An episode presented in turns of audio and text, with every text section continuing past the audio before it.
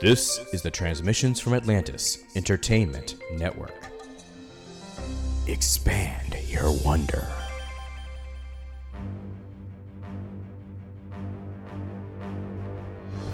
Strike your colors, you brazen winch, cause this be Brazen Winch Productions. Arr!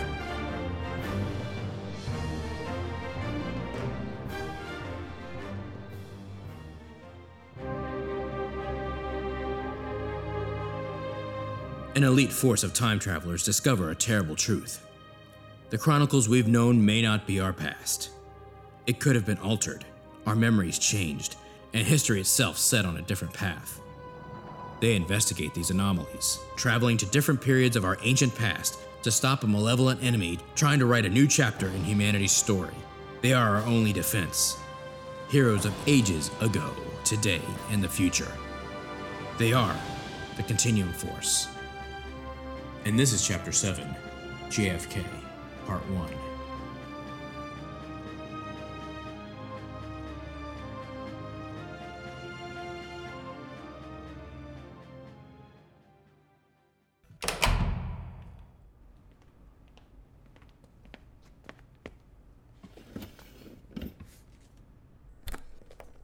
Project Continuum, Senate Subcommittee, Mission Log, Audio Version.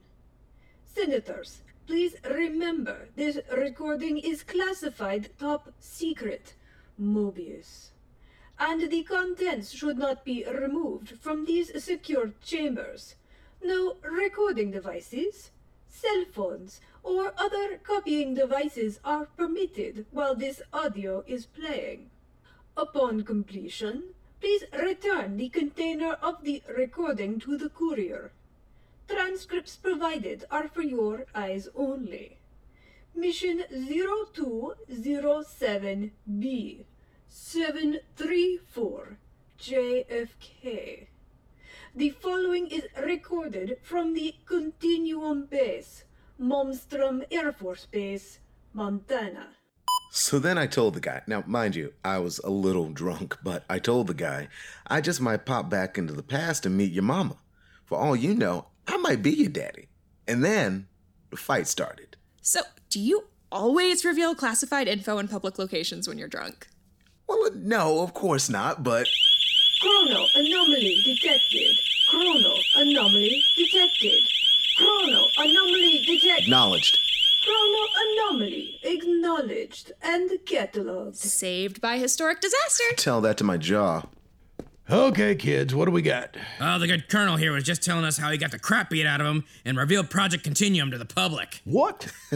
you know, Buzz. Anyway, looks like we have another anomaly, sir. Sally, on screen, please. Da, General. Information presented. November 22nd, 1963. Dallas, Texas. Kennedy. The, the anomaly is as follows. President John Fitzgerald Kennedy was to be assassinated on November 22nd, 1963. Something has changed the events of that day, so Kennedy is only wounded. He isn't killed. My God, Kennedy lives? Impact? Kennedy wins a second term as President of the United States. Okay, not too bad. The American Civil Rights Movement is delayed 10 years, and Reverend Martin Luther King Jr. is seen as Kennedy's lapdog. He no longer has the impact he previously had. In addition, American doesn't go into Vietnam, showing a weakness to the Soviet Union and allows the proliferation of communism to take root over most of Asia. Yeah, not good. America never lands on the moon, as eventually the United States and Russia's Cold War escalates into an all out war that devastates both countries. Funding is diverted to the war effort. My god, we nuked each other? In 1970, three years after Kennedy leaves office, one thermonuclear weapon was detonated in Trenton, New Jersey. The U.S. retaliated with a nuclear strike in Omsk, Russia.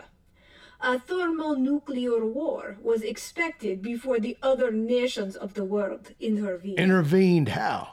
Mexico and Canada joined a UN force that invaded the United States, taking the American armed forces by complete surprise and toppling the Nixon government.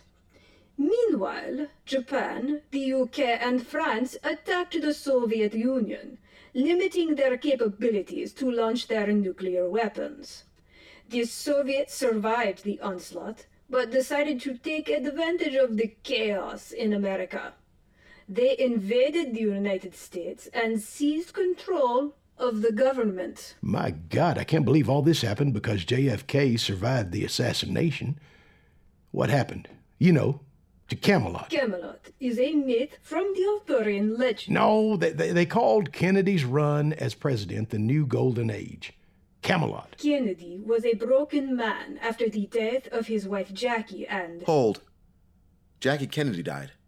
When? November 22nd, 1963.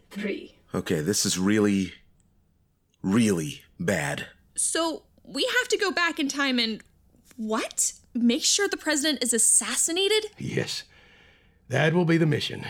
We have to make sure Lee Harvey Oswald takes his shot. If he even took it. Borman, you have something to add here? Sir, we all know the CIA killed Kennedy. Oh my god, Buzz, really? Do we need to fit you for a tinfoil hat? No, we just need to go there and I'll show you, Pinhead. Well, the historical record says Oswald is the killer. We'll need to go with that for now. Eh, Your orders are to string back to November 21st, 1963, follow Oswald and make sure he's where he's supposed to be and the bogies don't interfere. Aye, sir. We're following the decoy? We'll find out.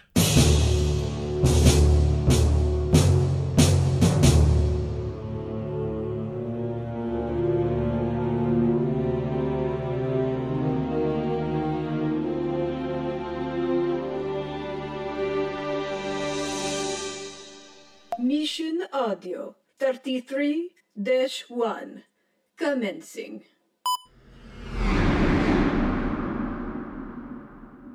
We're down, boss. Cloak is engaged. How do you want to play this, Colonel? Okay. Ace and I will follow Oswald. Buzz, you and Cox case the school book depository. Eli, you and Sally keep monitoring the area for any signs of the bogies. Sally, is the experimental scanning protocol online yet? Da, Dr. Shersberg. As you all know from my briefing, this will scan the area for chronoparticles that would detect a vessel that has time traveled. If we eliminate ourselves as a contact, that should allow us to determine if the bogies are in the vicinity. Unfortunately, we're not sure of the range on it just yet. Right. Let's give that a go. If it gives any hits, raise Buzz on the comms. These 1960s suits ride up a bit on the crotch. Oh, come now, Buzz. You should be used to it. I'm not that old, you son of a. Ace, how are we on time? We have a very strong string. It should last 24 hours, and it's already late afternoon in Dallas. We should be well beyond the, uh, event by the time we have to go back. Okay, you all have your assignments. Let's see what we can find.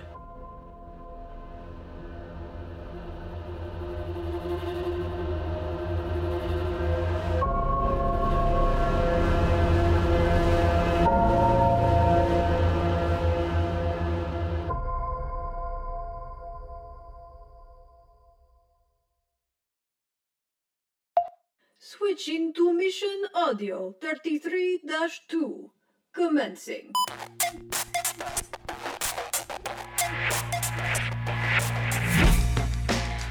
We've been out here over an hour. So far, all Oswald done is played with his kids.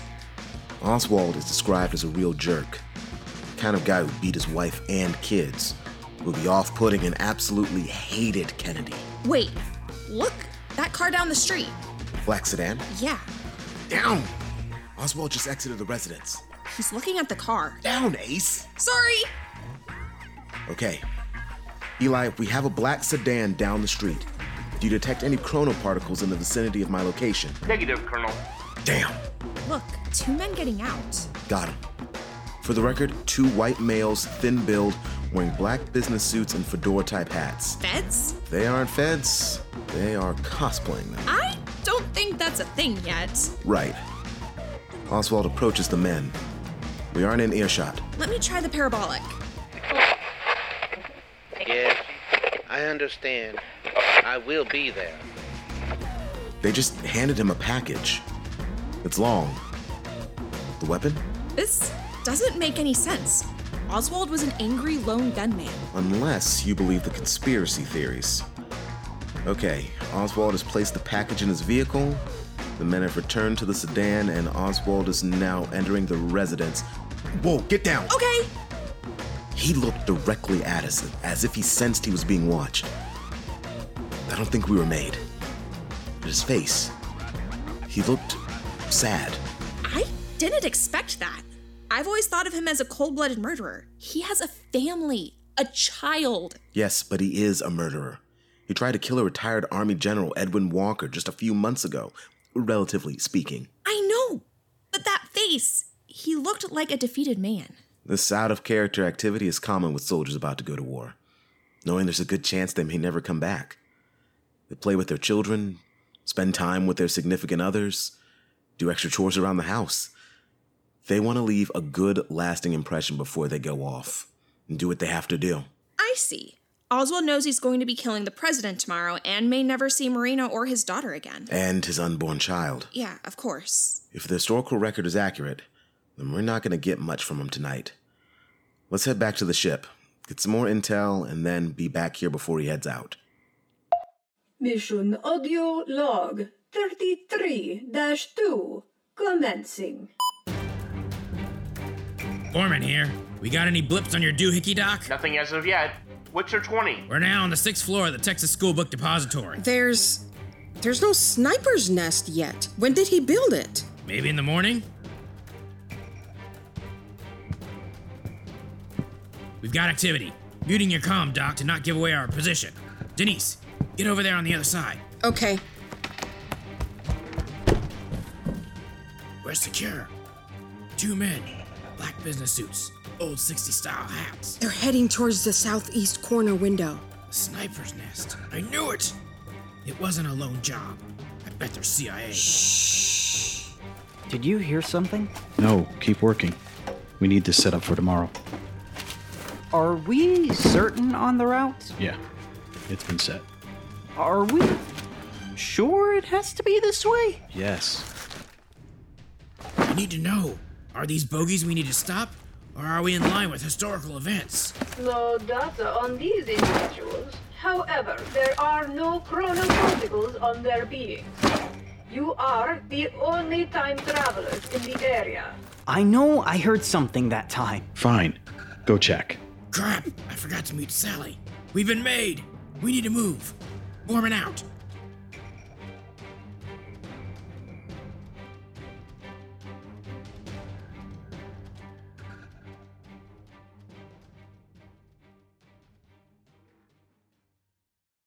End of file.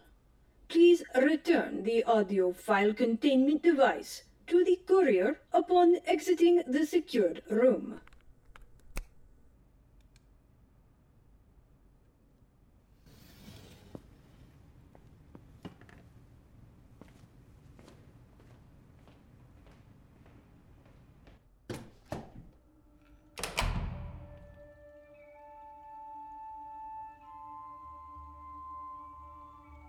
Continuum Force was created by Transmissions from Atlantis Entertainment in association with Brazen Winch Productions.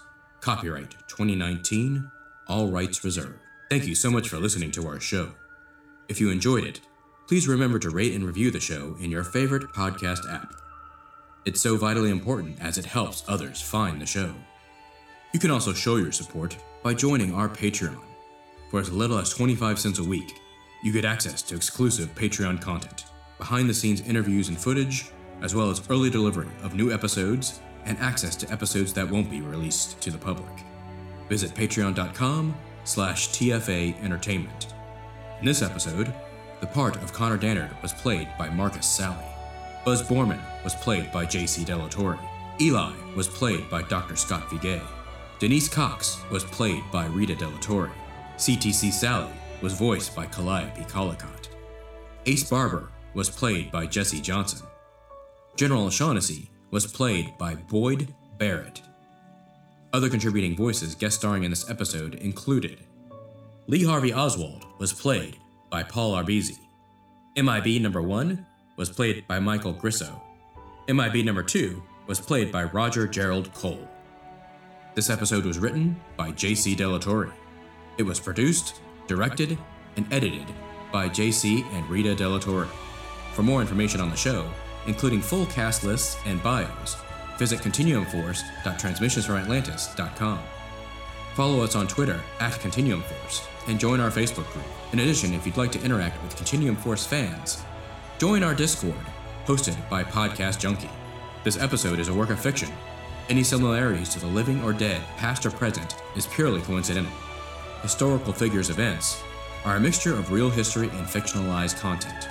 We've included links to the actual historical content we mention within this show. Note While what happened in Dealey Plaza on November 22, 1963 is up for debate, history deems that Lee Harvey Oswald shot President Kennedy alone. What was presented in this episode was a fictional dramatization of a possible alternate theory and should not be taken as historical fact. For more information on the Kennedy assassination, we would suggest going to your local library. There are many sites on the web dedicated to conspiracy theories regarding the Kennedy assassination. A great book to start your research is by Jim Marrs called Crossfire The Plot That Killed Kennedy. Since its publication, there has been numerous books on the subject, including Case Closed by Gerald Posner, who provides a compelling case as to why Lee Harvey Oswald was indeed the assassin and acted alone. There have been numerous books in rebuttal. The JFK case is one of the most researched and debated. Good luck in your research. Join us for our next adventure in two weeks.